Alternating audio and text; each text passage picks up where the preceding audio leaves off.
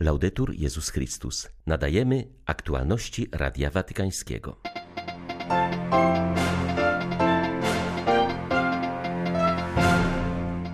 Święta Maryjo, zawierzamy Twojemu sercu nas samych, Twoje drogie dzieci, których nie przestajesz nawiedzać i zapraszać do nawrócenia, napisał papież z okazji wspomnienia Matki Bożej Fatimskiej. W ostatnim tygodniu lipca Franciszek uda się z sześciodniową wizytą do Kanady, aby wyrazić szczególną solidarność z ludnością tubylczą, która ucierpiała z powodu działalności tzw. Tak szkół rezydencjalnych. Caritas Polska zaprasza do pomocy dotkniętemu poważnym kryzysem humanitarnym Jemenowi. 13 maja witają Państwa Krzysztof Bronk i ksiądz Krzysztof Ołdakowski. Zapraszamy na serwis informacyjny. Konkretne życie rodzinne jest nadzwyczajną szkołą dobrego życia, dlatego teologia moralna powinna dochować wierności Ewangelii, uwzględniając zarazem żywe doświadczenie wierzących. Franciszek mówił o tym na audiencji dla Międzynarodowego Kongresu Teologii Moralnej. Przypomniał, że lud Boży składa się w ogromnej mierze właśnie z rodzin i to one są podstawowym miejscem, w którym żyje się wiarą w Jezusa Chrystusa, miłością wzajemną. Kościół synodalny opiera się na słuchaniu. Jakże więc można mówić o rodzinie bez konsultacji z samymi rodzinami, nie wsłuchawszy się w ich radości i nadzieje, bóle i troski? Pytał papież. Ważne jest, aby teologia moralna czerpała z bogatej duchowości, która kiełkuje w rodzinach. Rodzina jest kościołem domowym. W niej małżonkowie i dzieci mają ze sobą współpracować w przeżywaniu tajemnicy Chrystusa poprzez modlitwę i miłość urzeczywistnianą w konkrecie codziennego życia, opiekując się sobą nawzajem i tak się wspierając, aby nikt nie został wykluczony i opuszczony. Nie zapominajmy, że poprzez sakrament małżeństwa Jezus jest obecny w tej łodzi, w łodzi małżeństwa. Zostawmy w tyle to, co nas dzieli i wspólnie wpatrujmy się w Jezusa i w cel, który On nam wskazuje widzialną jedność. Zachęcał papież członków Międzynarodowej Komisji Anglikańsko-Rzymskokatolickiej, która od ponad 50 lat prowadzi dialog teologiczny między dwoma kościołami. Franciszek podkreślił, że metodą ekumenizmu jest droga, jego duszą zaś dar. Mówiąc o ekumenicznej współpracy, papież wspomniał o wspólnych staraniach o pokój w Sudanie Południowym. W tym celu przed trzema laty Franciszek wraz ze zwierzchnikami wspólnoty anglikańskiej i Kościoła Szkocji zorganizował spotkanie dla sudańskich polityków w Watykanie. Teraz razem przygotowują się do wspólnej podróży do tego kraju. Franciszek zauważył, że obok takich wspólnych inicjatyw w ekumenizmie musi też dojść do wzajemnej wymiany darów, do przyjęcia tego, co Bóg zasiał w drugim. Pojawia się pytanie, jaką postawę należy przyjąć, aby wymiana darów nie sprowadzała się do czystej formalności, do okolicznościowego aktu. Trzeba mówić otwarcie o problemach eklezjologicznych i etycznych, konfrontować się z tym, co jest dla nas niewygodne, niebezpieczne, co może sprzyjać oddaleniu zamiast spotkaniu. Pamiętajmy jednak, że wymaga to jako podstawowego warunku pokory i prawdy. Tak to się zaczyna, przyznając w pokorze i uczciwie, z czym mamy problem. To jest pierwszy krok. Nie starajmy się wyglądać pięknie i pewnie przed naszym bratem, prezentując się takimi, jakimi chcemy być. Nie, pokażmy mu się z otwartym sercem, jacy jesteśmy naprawdę. Pokażmy mu również nasze ograniczenia. Grzechy, które spowodowały nasze historyczne podziały, mogą być przezwyciężone jedynie w pokorze i prawdzie. Konflikty nas zamykają. Kryzys natomiast jest dobry. Trzeba odróżnić kryzys od konfliktu. My w naszym dialogu musimy wejść w kryzys, bo kryzys jest otwarty, pomaga w przezwyciężaniu barier, ale nie wolno popaść w konflikt, który prowadzi do wojen i podziałów. Przyjmując zaproszenie władz cywilnych i kościelnych oraz wspólnot tubylczych, papież Franciszek odbędzie podróż apostolską do Kanady w dniach od 24 do 30 lipca. Odwiedzi miasta Edmonton, Quebec i Iqaluit, poinformował dyrektor Biura Prasowego Stolicy Apostolskiej Mateo Bruni.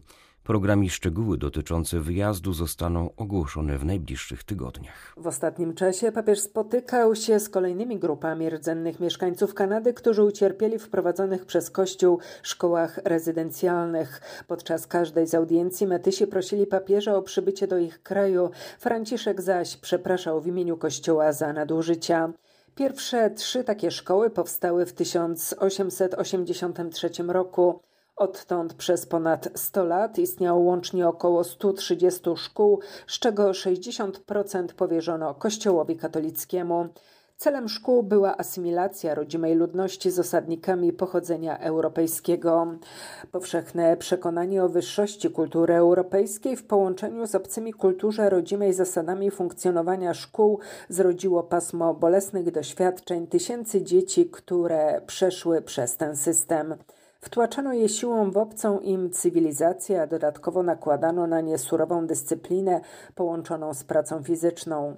Współczesne raporty mówią m.in. o niedożywieniu dzieci, a także przemocy fizycznej czy wykorzystywaniu seksualnym. Szacuje się, że przez cały system szkół rezydencjalnych przeszło 150 tysięcy dzieci.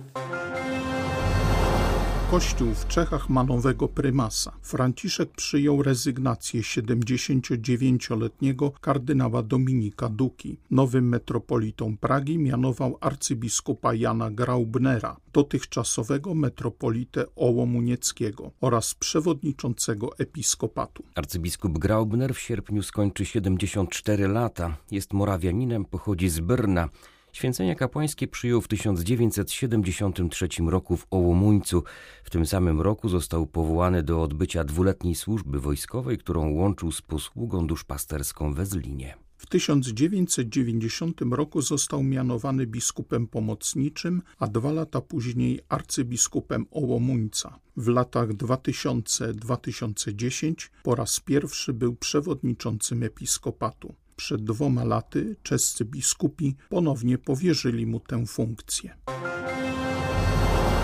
Trwa 79. dzień rosyjskiej inwazji na Ukrainę. Zacięte walki toczą się na wschodzie i południu kraju. Rosjanie koncentrują siły w rejonie Izjuma i Sewerodoniecka, aby w ten sposób okrążyć Ukraińców.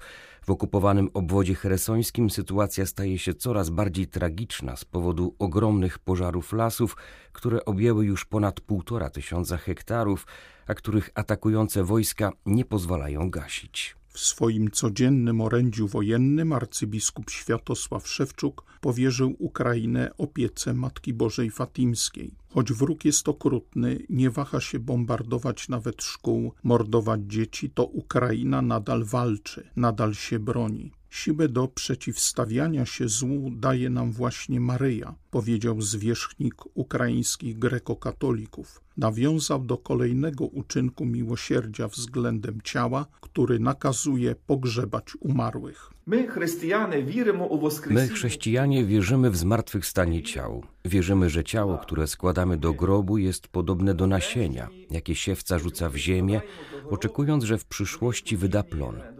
Z modlitwą, z cierpieniem i ze łzami, ale także z nadzieją na zmartwychwstanie oddajemy ziemi ciała naszych zmarłych. W tych dniach ukraińska ziemia zasłana jest ciałami poległych. Nie wiemy do końca, ile osób dotąd zginęło. Za każdym razem, gdy rozbieramy gruzy zbombardowanych budynków, znajdujemy kolejne ciała niewinnych ludzi. Ze zwykłego szacunku oddajemy ich ciała ziemi, podobnie jak ciała poległych żołnierzy. Jest u nas taki zwyczaj, że gdy zginie ktoś z miasteczka czy z wioski, to wszyscy mieszkańcy wychodzą na drogę i klękają wzdłuż trasy przejazdu konduktu pogrzebowego, aby w ten sposób pożegnać bohatera. Z wielkim żalem obserwujemy, że Rosjanie nie szanują ciał zabitych, ani Ukraińców, ani nawet swoich.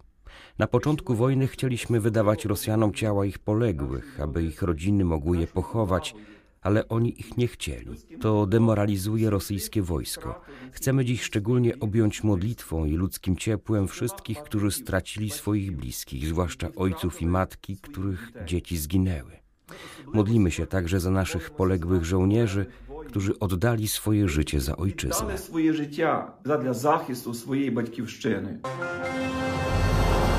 Tegoroczne wspomnienie Matki Bożej Fatimskiej na Ukrainie nabiera szczególnego znaczenia. U progu trzeciego miesiąca wojny katolicy żyjący w tym kraju kontynuują intensywną modlitwę za wstawiennictwem Bogu Rodzicy, której to niepokalanemu sercu 25 marca została przez papieża Franciszka poświęcona Rosja i Ukraina. Do gorliwej modlitwy za wstawiennictwem Matki Bożej Fatimskiej wezwał dziś wiernych stojący na czele rzymskokatolickiego episkopatu Ukrainy arcybiskup Mieczysław Mokrzycki. Matka Boska kiedy objawiała się pastuszkom, powiedziała, aby papież konsekrował Rosję jej niepokalanemu sercu, to zostało już uczynione. Teraz musimy tylko spełnić kolejne warunki. Włączajmy się w tę wielką nowennę, w tę wielką modlitwę. W historii Kościoła było wiele takich dowodów, że poprzez modlitwę, a w szczególny sposób różaniec, wiele klęsk, wojen ustawało. Dziś w wielu świątyniach i sanktuariach maryjnych na Ukrainie rozpoczęły się nabożeństwa fatimskie. W centrum Lwowa w godzinach wieczornych poprowadzi arcybiskup Mieczysław Mokrzycki. Przy kościele Matki Bożej Gromnicznej, gdzie duszpasterzują dominikanie, łaciński metropolita lwowski odprawi uroczystą mszę świętą, a po jej zakończeniu wierni wyruszą z procesją fatimską. Z Lwowa, dla Radia Watykańskiego, ksiądz Mariusz Krawiec, Paulista. Nowenna o pomoc Bożą w toczącej się na Ukrainie wojnie poprzedziła w diecezji charkowsko-zaporowskiej dzisiejsze wspomnienie Matki Bożej Fatimskiej. Miejscowy ordynariusz podkreślił, że objawienia fatimskie są dla chrześcijan nieustannym wezwaniem do nawrócenia, a nie jedynie okazją do wspominania ich kolejnej rocznicy. Na terenie podległej biskupowi Pawłowi Gonczarukowi diecezji toczą się dziś aktualnie najbardziej zaciekłe walki na Ukrainie w tym kontekście przypomina on o znaczeniu modlitwy całego Kościoła. Gdy święty Piotr został uwięziony, Kościół modlił się, aby Pan go wybawił, mówi biskup, zachęcając do wzmacniania siły tej modlitwy spowiedzią i przyjęciem Komunii Świętej, do czego Matka Boża wzywała w Fatimie. Pan Bóg daje nam silne i skuteczne narzędzia i w kontekście wojny na Ukrainie powinniśmy z nich korzystać, podkreśla hierarcha. Mimo trwającej na Ukrainie wojny, w innych częściach świata nadal potrzebna jest pilna pomoc humanitarna. Konsekwencje gospodarcze konfliktu pogłębiają trwające wcześniej kryzysy. Tak dzieje się w Jemenie, gdzie brutalna wojna domowa toczy się już siódmy rok. Caritas Polska pomaga mieszkańcom tego kraju, którzy na skutek działań zbrojnych mają utrudniony dostęp do opieki medycznej. ONZ określa sytuację panującą w Jemenie jako największy kryzys humanitarny naszych czasów. Tylko co drugi z działających przed wojną ośrodków medycznych przyjmuje pacjentów, mówi Katarzyna Matej z Caritas Polska. Mimo trwającej wojny w Ukrainie, w innych częściach świata nadal potrzebna jest pilna pomoc humanitarna. ONZ określa sytuację panującą w Jemenie jako największy kryzys humanitarny naszych czasów. Caritas Polska wraz z Polską Akcją Humanitarną od 2019 roku wspierają w Jemenie sektor ochrony zdrowia. Wsparcie trafia do pięciu poradni, które świadczą bezpłatne usługi zdrowotne, dostęp do lekarzy i leków, a także remonty poradni i wsparcie finansowe dla personelu. Dzięki naszej pracy opieka medyczna jest dostępna dla ponad 40 tysięcy osób. Dodatkowo dzięki wsparciu w ramach ramach projektu Polska Pomoc Ministerstwa Spraw Zagranicznych RP udało nam się przekazać dwie mobilne kliniki dla szpitala w Rasad w północnym Jemenie. Docierają one do pacjentów od stycznia tego roku. W tych trudnych czasach apelujemy, aby nie ustawać w wysiłkach na rzecz mieszkańców Jemenu, którzy wciąż dramatycznie potrzebują naszej pomocy. Nasze działania można wesprzeć na stronie caritas.pl ukośnik Jemen. Były to aktualności Radia Watykańskiego. Laudetur Jezus Chrystus.